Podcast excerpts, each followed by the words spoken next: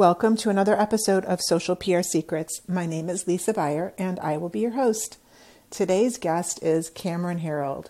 He is a best selling author, keynote speaker, and he is the CEO and founder of multiple companies. The most recent is the COO Alliance. Today we're going to be talking about one of my favorite books that Cameron wrote is called Meetings Suck. In 2020, we could rename that to Zoom Meetings Suck Either way, we're going to talk about meetings and how to optimize all business meetings and also time management skills, whether you're a CEO, entrepreneur, um, just getting out in the professional world, or even a college student. Anybody can learn from these extremely valuable time management skills that Cameron is going to share and more. Welcome, Cameron.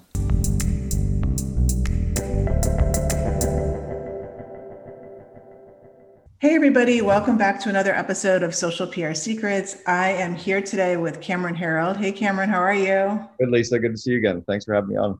Yeah, so you are the author of many books um, and the founder of many successful businesses. Um, but what we're here to talk today about that is one of my favorite books is called Meeting Suck.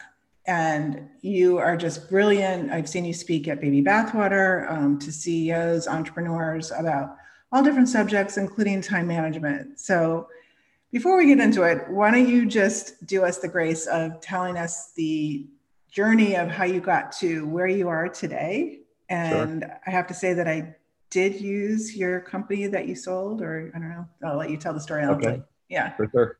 Yeah. So I was groomed as an entrepreneur. Um, my father and mother raised the three kids to be entrepreneurs. Uh, my dad ran his own company my mom's parents both ran their own company and my dad's father was a ceo as well. So all we ever really knew was running your own business. And we were really groomed to do that. So that was my whole life. By the time i was 18 i'd had about 16 different little business ventures. I actually did a talk that's on the main ted.com website about raising entrepreneurial kids about 10 years ago. Um, so from there i had my first real company when i was 20 years old. I had 12 full-time employees by the time i was 21 while I was in university for three years, I ran my own house painting business for the three years I was in school. Graduated from university with no debt, bought a house, and uh, started coaching entrepreneurs. But I was coaching real entrepreneurs 31 years ago. So before coaching was really a thing, I started coaching entrepreneurs as part of a franchise company, coached a bunch of franchisees, um, opened up the West Coast of the United States for a group called College Pro Painters, hired a guy named Kimball Musk and hired Kimball's cousin, Peter Rive, who built Solar City. They were kind of first early, you know, names that I would have coached again 30 years ago. Um, left College Pro Painters and I was brought on as a partner in a chain of auto body collision repair shops. It was called Boyd Auto Body in Canada. In the US, it was called Gerber Auto Collision. And I left right as we were taking that company public. Uh, and I became president of a private currency company. So, kind of like what Bitcoin is doing today, but we did it 20 years ago, built that company up, and we sold it to a US public company and I left and joined my best friend who was building up a small company called uh, 1 800 Got Junk. And I joined Brian as his second in command, as his COO. I helped grow the company. When I walked in the door, I was the 14th employee. When I left six and a half years later, we had 3,100 employees system wide. We'd gone from 2 million to 106 million in revenue. We ranked as the number two company in all of Canada to work for. So I started getting asked to do a lot of speaking events, um, started doing paid speaking events, which I've now done in 26 countries on six continents that I've been paid to speak. Um, I started getting asked to, you know, put my content into a book so that people could get my content in an easier fashion to share with their employees. So I've written five books. I've written Double Double, Meetings Suck, Free PR, The Miracle Morning for Entrepreneurs that I co-authored with Hal Elrod, and then um, Vivid Vision as my five books. And then I also started a podcast called the Second in Command Podcast, where we only interview COOs. Because everybody else interviews the CEO. I wanted the rest of the story. And then uh, I started an organization called the COO Alliance, which is the only network of its kind in the world for the second in command. And then I've been coaching CEOs and their CEOs or COOs now for the last 13 years as well. So that's kind of me. That's a lot. Okay. So that's basically more than like five or 10 people have done and, you know, up until age 40 and you've done like all of these things. So that's a lot. lot. Yeah, that's a lot. Um, overachiever, maybe. I'm not 40. I'm not 40 no that. I've got some gray hair to prove it. So I'm well, I'm just saying, like whatever, even, you know, in a lifetime. Most people don't do that. Um, but what I was going to ask you is, well, first of all, I've used one eight hundred got junk like five times in the past oh. year because we just moved and they're still an awesome company. They they're like I like, hey, I know the co-founder. Oh, cool. Um, yeah, yeah. So that's awesome. So, you, so out of your five books, I'm just curious, like, what is? Do you have a favorite one? Wow, do I have a favorite? I, I have favorites for different reasons. I mean, I really liked Double Double because I codified all of the systems on how to grow great companies, and I think I did a really good job of giving people the step-by-step instructions of how to really grow a great brand and turn your company into a magnet for people. And it's had a big impact. I really like Vivid Vision because it's created such a huge stir in companies. It was kind of the missing piece for companies where they didn't know how to align their employees and suppliers and customers, and Vivid Vision did that. I like Free PR because we really wrote a Bible on on like a step-by-step instructions on how to generate your own free publicity. Um, meetings suck. I love just because it solves a huge problem and people are buying it for every employee. So I mean, in terms of revenue, that one's great because instead of buying one copy or four copies, they're buying 75 or they're buying 300. You know, they're buying it for every employee to read so that employees understand not only how to run meetings, but also how to show up and attend them and participate in them. And the reality is, most people have been complaining about meetings without any idea how to do it. Uh, and then to be asked by Hal Elrod to be his co-author for the Miracle Morning for Entrepreneurs just was really fun to be able to work with such an amazing person. So yeah hard to pick it's like it's like which is your best child right my favorite child yeah yeah true true well i mean i have there's a special place in my heart for the free pr book. I mean i recommend that all the time all the time. And you know i recommend it for my clients to read it just so that they can get an education. Um, they can ask the right questions and even do some things to help supplement what we do for them. So that is definitely an awesome book. Um, you know and meetings suck if we can just back up a second there because you know if it really if you really look at meetings, you know, it really starts with time management. We were talking about this before we started the interview. Um, and it's not just meetings, it's even like classrooms or, um, you know, courses that you're, you might be teaching. Like you're putting, you're basically like, you have to manage a meeting or you have to manage a course, you have to man- manage a conference or, you know, some sort of an event. And it really does all boil down to time management. And they don't teach that in school you know they really don't. My daughter's a freshman in college right now and like 15 minutes ago i was like literally about to cry because i'm just trying to help her get structure and get good habits. And you know when you're in this pandemic it makes it even worse. So how do you even start with like the time management aspect? Where did you learn it? Well so i learned i learned it at college pro painters because we had to very quickly start up a company and hire a bunch of people and operate a business and we were 20 years old. So they taught us, you know, coaching, delegation, time management, project management, conflict management, um, you know, production, marketing. They really gave us the systems on how to grow a company. So I learned it there. And, and a lot of it comes down to doing everything with intention and also trying to get the highest ROI off of my time or my people. That those are the two things you don't really get back, right? And money. So for me, I think of meetings the same way. A meeting the way I define it is anytime two or more people are meeting either in person, over the phone, or over video to discuss a project or move something forward. And and so there's systems that the best companies in the in the world use for these that you know if you've ever been in a really well run meeting you can just see the difference between the, the the the ones that most people complain about and then i was coaching a client who i've coached for seven years we were at about the three year mark and, and they'd gone from 40 employees up to 700 and um, you know i've been coaching them that whole time and they were complaining about or they're just saying that their employees were complaining about meetings all the time. And i said well have you trained your employees on how to run a meeting? And the ceo said no. And i said have you trained your employees on how to show up at them how to participate in them how to you know collaborate? And, and, and he said no not at all. And i said well then meetings don't suck. You suck at running meetings. Right. right. kind of laughed realizing that we almost lose the the right to complain unless we've actually tried to get some basic training. So I decided to codify um, how to run meetings and then how to get people to participate and and even how to opt out of meetings because you might have higher priority work to be working on. Just say no to meetings. Well, the reality is like at the end of the day, a company is paying you to get results. And if you can get more results by not going to a meeting, by working on other stuff, the people that are doing the meeting can do it without you you know even if that means that someone will make a decision for you you might be okay with that so that you can actually work on other work.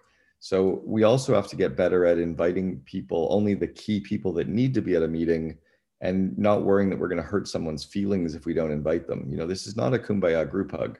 We only have three inputs. We have people, time, and money, and we have to get the highest output or the highest ROI on those three inputs. I wrote that down. People, time, yeah. and money. that was one of my notes I wanted to talk to you about from your. everything, everything runs off those three inputs, right? People, time, and money are the inputs. What's the ROI off those three things? And and in meetings and time management are critical for that. So can we dissect that a little bit and and start with people, then time, then money? Like what what can we do to optimize it? Well, okay, so if we start on the people one, it's really to look to hire or even outsource or contract A players, right? Bring on really good contractors that are A's, bring on really good employees that are A's. The data has shown this time and time again that one A player replaces three C's. So if you've got a few kind of average people, if you bring the right people in, you'll get a higher return on investment because they're they're more skilled. You know, A players are already trained in time management. They're trained in project management. They're trained in delegation. They're trained in coaching. They're trained in email management. Like all of the soft skills of leadership, A players are already great in that. So you no longer have to manage them. You no longer have to hold them accountable. They self manage, they're self accountable, right? They're aligned or they're asking questions. You don't have to try to put personal development plans in place to grow them because they're growing themselves every day. They're hungry for learning. So that's one on the people side. And the second one on the people is making sure that people are working on the right stuff, right? So our role as leaders is to make sure that people are working on the right things and that they know what we want in terms of an output or a result on the thing that they're working on. So they have to almost like a creative brief in marketing. They have to know what done or what completed looks like. Um, and then our other role as a, as a leader is to grow them in two areas. It's to grow their skills and to grow their confidence. And the more we can grow their confidence, the more they'll grow their skills. The more we help them with their skills, the more their confidence goes up. It's almost like they're walking up two ladders with one foot on a confidence ladder and one foot on a skills ladder. And if we're shaking any of those one ladder, the other ladder, they won't get any better. So we always have to grow their skills, grow their confidence, grow their skills, grow their confidence. And then on the money side, it's just deciding, and, and again on the time side, not how long do I think it will take to do something, but how much time do I want to spend doing it? Right? If I said to you, I need you to clean the house, it'll only take a half hour. Oh, no, it'll take way more than a half an hour. But if I said, we only have a half an hour, I only want you to spend a half an hour. In fact, 29 minutes would be great. Do as good as you can at cleaning the house as possible in 20 minutes. 29 minutes, every kid is okay with that. So in in delegating work activities, we have to tell people how much time we want them to spend on a certain project and how much money we want them to spend on a certain project so that we get a better ROI off their time and money. And I think when you do that to yourself, like I do the Pomodoro method all the time when I'm writing or doing anything, like, okay, I have an hour and a half to do this. And when the hour and a half is done, then I have to like move on to something else. And it really does help kind of put you into this box of like, okay, you know i'm going to complete this. And you know when you get into a project and all of a sudden like you know you think it's been an hour but it might have only been 10 minutes you know and you got something done. And some a lot of things take a lot less if you don't associate a time. Well it's like parkinson's law says that work expands to fill the space that we give it. So if i think about booking a meeting the way that i first think about booking a meeting i'm not going to book an hour meeting. I'm going to think about i need to get some people together to discuss some stuff what are we going to discuss? What are we going to debate? What are we going to look at etc what are the things in the what's like what's the agenda? What are we going to cover in what order? And then how many minutes do we want to spend on each agenda item? And then add up all the items you add up all the minutes and that tells you how long to book the meeting for. But if i only have 26 minutes worth of agenda why am i booking it for an hour? Book it for 30 minutes right? You'll get it done in less time. But people don't think about the agenda critically so they end up over committing on the amount of time, which gives people a bigger container to waste time in, which now gets people upset because we wasted all this time. Yes, definitely. So since I read your book and started influencing things, so I changed on my calendar. Um, my meeting times are now not a half hour and an hour. They're you know 15 minutes 20 minutes uh, you know Perfect. i'm say, shaving off a t- 10 minutes in every increment and it works and on my agendas i'm doing that as well. I'm saying, okay, we're going to talk about this for one minute. You know, this next topic has two minutes. You know, you have the floor, you have three minutes. Yep. And whatever we don't get to, we'll have to reconvene at another time. So it kind of cool. puts the pressure on like, okay, we gotta we gotta get to my get to the point and move on. And the reality is that if you have other items that get brought up that aren't on the agenda, they probably require rethinking who needs to talk about those separately. Just mm-hmm. because people are in the room doesn't mean they have to all talk about those other topics. So yeah, you reconvene for a short meeting again to cover off those next two topics, etc. So what does the perfect meeting look like? Perfect meeting starts exactly on time. Perfect meeting finishes five minutes prior to the scheduled ending time. Perfect meeting would be booked for half the, fu- the time you first think about booking it for. So it's like, let's get together for an hour, you book it for 30 minutes. Um, perfect meeting has a purpose, outcome, and agenda in the meeting notes at the time you request people to come. And you critically think about who really needs to be there for that meeting and how do you get them involved in the meeting. If you can't get them involved don't invite them. Those would be the, the big starting points. And then came zoom. It sounds like everything you just said can apply to a zoom meeting but for some reason zoom meetings are just much worse it totally does apply to zoom there's a couple things that, that work well on zoom you must be on video you can't be off video it doesn't matter where because that way we know whether you're paying attention or if you're disconnected and it's but you need to be on video. Um, secondly, you put your phone and your email down so that you're paying attention during the meeting. If you're too busy and you need to work on your other stuff, leave the meeting, go work on your other stuff. Like you have competing priorities. You're a big person. Pick pick which priorities you want to work on. Um, meetings have to start on time. One of my biggest frustrations currently with Zoom around the password logins is you slowly have to let people into the meeting, which means you kind of need to be there. If you're not five minutes early, you're late. So really you should be coming into the Zoom room a minute or two before the Zoom meeting starts, not at the time of the meeting. So you're joining two minutes later because the meeting still has to start on time. Yeah, definitely. I and love I that. Set a, I set a rule internally that I teach employees that if you walk around saying, sorry, I'm late, what you're really saying is, F you, I'm disrespectful, my time's more valuable than yours. So crazy. I just wrote down all these notes to have this talk with my daughter when we get off because she's having time management problems. And like one of the things I just wrote down is basically when you don't show up, like you didn't show up to your tutor yesterday, you basically told her to fuck off, you know? Yeah. Yeah. I mean, I just wrote, I literally wrote down that exact thing. I mean, it's just when you don't show up for class, you're telling your instructor you don't care, you know, yeah, F you, gotta, F you school. Gotta be there for those people. Yeah. Yeah, definitely. Um, any other tips for Zoom meetings? I mean, that those were really awesome tips to be there five minutes early. I love that, and I think that should just be for any meeting in general. But Zoom is just like you know, I don't think we're going to get away from Zoom. It's not like a fad. It's going to be you know happening in 2021. Is there anything that we could be doing better? Well, one is one is to understand the purpose and outcomes of the meeting, to understand what your backdrop and video need to be, right? So if you're in a casual meeting or you're in an interview, you, you can understand what you you but if you're in a, a meeting that you might need to have, um, you know, thinking or debate, maybe you need to be in a quieter space. Maybe you need a whiteboard. Maybe you need your notes. You need to think through a little bit critically. Mm-hmm. Um, but no, I think otherwise they're virtually the same thing. Yeah.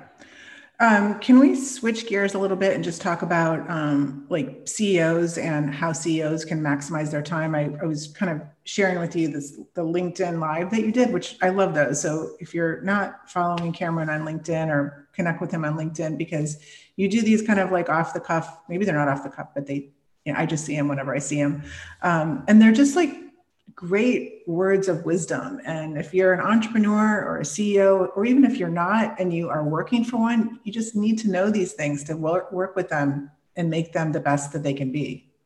They are they are completely off the cuff videos. They're just a video that I decide to do when I'm inspired and I have an idea. Normally, it comes right after a, a coaching call with a client. So I'll be coaching a client and I'll be like, God, I wish everybody knew this. And so I just get off my call and I hop on StreamYard and I push it out to like seven places. Um, so if I think about how you want me to talk about how to work with entrepreneurs or how, how well, what you talked about in the video is how CEOs can maximize time. You went into the whole, you know, people, time, money thing, but you also went into, you know, having the right people around you and people that are going to, you know, help take, take stuff off your plate and you're not basically babysitting. Yeah. So kind of the unique ability stuff. Yeah. And, yeah. and so because these are really off the cuff, this isn't necessarily something formulaic it could just be some random idea that I've really had, which is, I guess, follow me on LinkedIn and you'll get all this stuff. So, um, at the end of the day, people have stuff on their plates. And the entrepreneur's job is to try to work in their unique ability. Try to work on stuff that they're really, really good at, that gives them energy, that they get better at the more they work at it. And that means delegating everything except genius. So it means getting all the stuff off your plate that you're incompetent at, getting stuff off your plate you're competent at, and even getting stuff off your plate that you're excellent at, but you don't necessarily love doing and slowly trying to delegate stuff to people who love doing that stuff, right? So you surround yourself with this unique ability team, as Dan Sullivan puts it, where people are working on the stuff they're really good at and get energized from. That's one starting point. Another one is to not take the monkey off people's backs. Like, don't let your employees give you work. That um, your job is to grow them so they can do the work. Your job is to grow their confidence so they can do the work, but it's not to do their work. It's also not to think for them so if employees come to me and say, you know, hey, do you have two minutes? I've got a question. I usually say, no, can we talk about it during our one on one? Or can you book some time later? But I'm working on a project right now. And then typically they'll say, you know, what do you think about this? And I'll just respond, well, what do you think about it? And if they go, I don't know, then I'll say, well, then go away and think about it and come back and tell me what you think. And then we can talk. Or if they tell me what they think, then I'll just be like, then do it. Like, I don't want to be there to make their decisions. So more often than not, when employees are coming to you and taking up that time, it's because you're not growing their confidence or growing their roles and responsibilities or growing their alignment with certain core, core projects, or you haven't worked on your good one-on-one meetings with them to be able to grow them during those meetings. You know, so trying to keep people aligned that way um, and inspired that way. And then I guess the last one would be to remember that our core job again as a leader is to grow people, right? To grow their skills and grow their confidence at the end of the day, work needs to be done, but not necessarily by us. Yeah, I love that. I love um, also I, I, the way I like to look at it is if you're going to come, don't come to me with a problem, come to me with three solutions to the problem or three ideas on how we can help figure this out. And it doesn't have to be the right one. Yeah, exactly. But but come to me with something to show me you're thinking about it because otherwise, like I'm not going to do your thinking for you. Yes, exactly, exactly. Um, can we switch gears to free PR? Mm-hmm. I really love that book, and I'd love to hear you're you're great at generating your own PR because basically you wrote the book and you've gotten tons of, of PR. But what are some tips that that you have seen that work for you um, that are some of your favorites?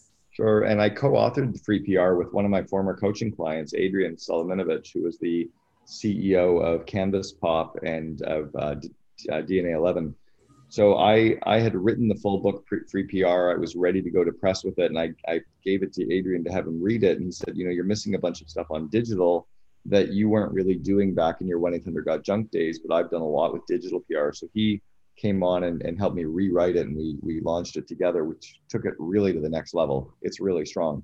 So I got my I generated my first press in 1986. So the first press coverage that I was in that I generated was in 1986. I'd been in the media before that for skiing, for ski racing, but little articles. But I always realized how silly the articles were because we weren't some big fancy ski team. It just seemed strange that the newspaper kept taking our pictures. Um, and then I saw my dad getting interviewed by the media a lot, and I realized that my dad's just a guy, like he's nothing special. And I'd read the articles and go, "This is so silly," because I knew the rest of the story. So I always realized that news wasn't necessarily news. You know, it wasn't as, or it wasn't necessarily newsworthy.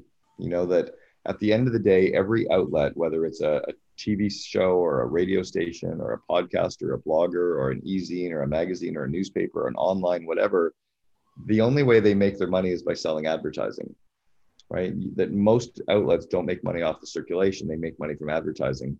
And the only way they get advertising dollars is if they have a whole bunch of readers or listeners or viewers of their stuff. So they need to have really good bases of readers or whatever. And the only way they have that is if they have good stories. So what you're doing is giving them a good story, which helps them get more eyeballs. And at the end of the day, imagine being a writer and having to be creative every single day and come up with a new story. I, I'd hate my life. But if I have an idea, if somebody said, hey, write a story about a ring or write a story about a teacup, I could write a story, right? It'd be a bad one, but at least I'd have an angle. So what I realized was if you contact the writers and just say, "Hey, do you have two minutes? I think I have a good story for you." Most of them are apt to say yes, especially if you phone them, because they get about 100 emails a day, and you might get through one out of 100 emails. but they only probably get four phone calls a day. So you've got a 25% chance of them listening to your voicemail message if you leave one. And your voicemail is, hey, it's Cameron calling. I think I have a good story for you. Here's my phone number. Like right. you don't need you get them to phone you so that then you give them the story words, you know, person to person. And it's just a really powerful way to convey the energy of a short story with a couple of small little snippets or five bullet points about the story, and they'll usually be interested. Or they might say, No, I hate that. At which point I go, Well, I've got a second idea. What do you think about this? I give them a second story. And then, wow. you know, get into more detail about how do you understand the audience and how do you craft an angle and where do you get the contact information? All that's in the book Free PR too. Today, um, you know, the journalists are spread very, very thin because of, you know, budgets and layoffs and, you know, they're required to do 10 different jobs you know they're required to be the digital artist and the creative director the writer the optimizer so so many things are falling on the journalist's plate and you know and it's not like you it's much harder it's impossible to call a journalist and pitch a story unless you have their mobile number because yep. just landlines don't really exist and people are working from multiple different outlets so you yep. really just have to you know do your research and you don't necessarily have to have a relationship with the journalist but if you can figure out who the right journalist is for the right publication and pitch them the right story they're going to listen. Because if you're going to save them time and you have a creative story and you have excellent sources and it's relevant to their audience then bingo. Yeah and i talk a lot about that where i say you know know your target know your audience. Um, you really have to understand the like as an example let's say for an example that i was going to contact you know the wall street journal or forbes magazine or fortune magazine or you know your podcast or you know a blogger those are all very different business outlets. You know you have a business listener but that's a different person than reads reads Ford, forbes magazine. It's a different person that reads entrepreneur magazine. It's a different person that listens to john lee dumas. So you have to understand the audience that your writer or person communicates with so that you can position or spin your story so that it matters for their audience. Like I can tell my story of the COO Alliance, right? It's the only network of its kind in the world for the entrepreneur for the COO. I can spin that story for an entrepreneur angle. I can spin it for a corporate angle. I can spin it as an HR story or position it, right? I can position it for Forbes magazine, but I need to understand who I'm positioning it for. Yeah, and that's the whole thing is positioning it. And you can, that's the part that a lot of um, brands don't understand when it comes to public relations. It's just, you know, just because this publication did this story doesn't mean it's not going to be able to be, the, you know, spin it a different way for a different publication for a different audience. It's just the way you're telling the story. Yeah. Um, so yeah, that's a, a great point.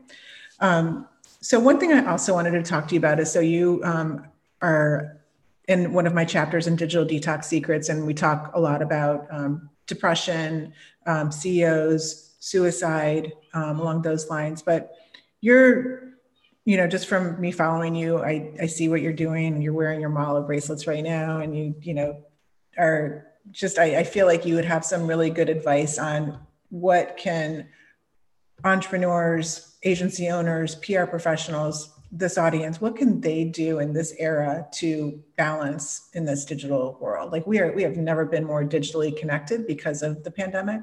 Yeah. What what do you do? What advice do you give ceos oh lots. Um, so i'll, I'll kind of go again conscious stream of thought. So um, first one is to remember that none of this actually matters. Like this is just what we do to make money. We're all just walking each other home. Like we're not getting out of this alive so we may as well have some fun while we're here um, secondly, is I put my free time in my calendar first and I work my business around it. So I take 10 full week vacations every year and I put those 10 weeks into my calendar. I take every Saturday and Sunday off where I don't work Saturdays and Sundays. The exception might be a, a live speaking event that I'm being paid to do. And because they pay me enough for it, I'll say yes. But um, I only work one out of every four Fridays in a month, technically one out of every four Fridays in a 13 week cycle. But I only work one out of four Fridays. The other three I take completely off. I finish every day at five o'clock or five thirty, um, and I never work nights or weekends. So again, the exception might be if I really have to catch up on something tomorrow, I might work, but that's like one out of every twenty nights. It's just I'm done it because I'm not going to catch up. I'm not going to get my list done of things I have to do because I'll just have another list. I'll set more projects. I'll big build bigger goals. I'll write a sixth book. Like I'll never be done. But I think we lie to ourselves in saying we're just going to catch up. And what we're doing is we're avoiding friends, we're avoiding family, we're avoiding ourselves. Um, next one, I guess, would be on the on the digital connection. We're not really connecting. What we're craving is the human touch. We're craving the physical intimacy or the the physical presence of other human beings that we can be around, just even be able to have coffee with somebody um, like physical presence in a in a spiritual way, not in a sexual way, but just to be able to hang out with people. Like I just came back from two days in Eden, Utah, hanging out with 80 entrepreneurs and their friends, and it was ridiculously fun. Like we were in costumes, we hung out for Halloween, we had brunches, we made lunches, we made late night dinners together. We just hung out for 48 hours, and it was amazing. And then when I was coming back on the plane last night, I thought maybe I'll just do a little bit of work on the plane I was like, no, screw it. It's Sunday night. Like, why would I do work? So I didn't do work. I just listened to a business, like a book that I'm listening to for fun that isn't about business at all. Yeah, so, and that's actually like one of an example of one of the um, the events that we met at Baby Bathwater Mastermind, and you know, having that connection with your peers, and and you know, before the pandemic, we were meeting twice a year, sometimes three times a year. And now with the pandemic, like everything's canceled. And, you know, whether it's with a professional peer group, like the mastermind, where, you know, these are like your your friends and or your family, it's just, it's really hard. And I think you're right. Like we all are just craving like that, that human connection. And whenever we could have the opportunity to get it right now, you have to really, um, you know, appreciate it.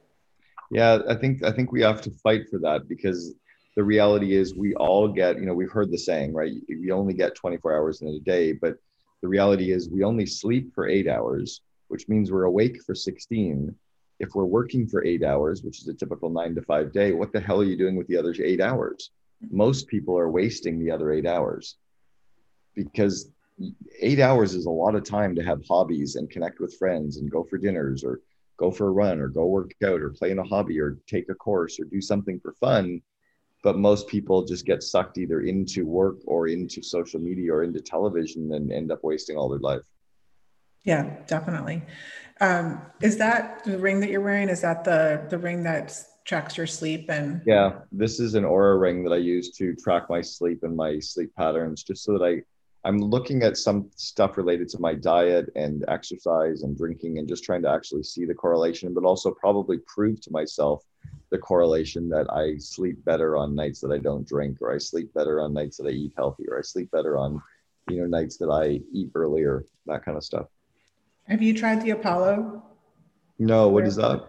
Um, it's a wearable. Um, one of the one of our friends at Baby Bathwater invented it, and so you wear it either on your wrist or your ankle, and you have like sleep mode, yoga mode, focus mode. It's kind of like it's it's vibrations. Um, so I've been using this to see you know, if it, it does actually, I put it on every morning and put the energy focus on and, um, but I'm testing out different things too, including drinking less. Like yesterday was our first day on this diet. And um, for the first time in a long time, I got an above 80 sleep score from, you know, basically like not having an alcohol and cleaning and eating clean food. And it yeah. works. so I think I think you know I already know a lot of that to be true. and I think that's one of the reasons I'm wearing the bracelet is to force me to see it. Right. The so, analytics, yeah, you get yeah, to see so the analytics. So then I then it forces me to go, okay, yeah, you know, I gotta yeah, yeah work on this a little better. Yeah, you have it in black and white. Yeah. Well, Cameron, tell us what's happening now. What do you have ahead? What can we sign up for? Do you have any events happening? Any books my, we can buy? my my real focus is growing the COO Alliance, which is the only network of its kind in the world for second in commands. Companies need to do at least five million or greater for them to be a member, and there's no entrepreneurs allowed. It's just this, the second in command. So whoever is the COO, you know, VP operations, whatever the title is, um, and then yeah, I mean that's that's probably my entire focus. I mean, I do a lot of podcast interviews and and coaching with clients and stuff, but that all just happens organically the big focus is that. And then my second in command podcast, people should definitely definitely check that out because uh, we've had some amazing guests, you know, from Shopify and Bumble and the Cleveland Indians. We've got some really cool second in commands of amazing companies. Awesome. Well, we will definitely, and we will follow you on LinkedIn and any other social media channels that we should know about. I'm on Instagram, but you know, it's just a, a fun kind of platform. Facebook. I share most of my business lessons on Facebook and on LinkedIn. Okay, great. Well, Cameron, so much. Thank you so much for joining us and sharing why and how meetings don't have to suck. I really appreciate all your tips. You're welcome. Thanks, Lisa. Great um, chatting with you again.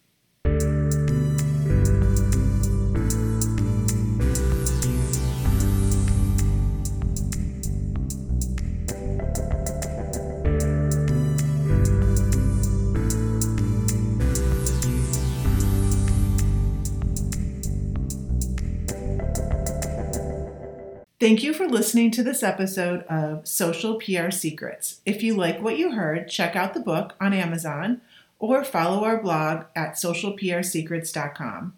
This episode was sponsored by The Buyer Group, a social PR agency striving to keep our balance in the digital world, practicing public relations, social media, and search marketing, while occasionally drinking a glass of wine or two for the best creativity and results. Thank you all for tuning in. If you would like to get a free chapter of Social PR Secrets, go to socialprsecrets.com slash free.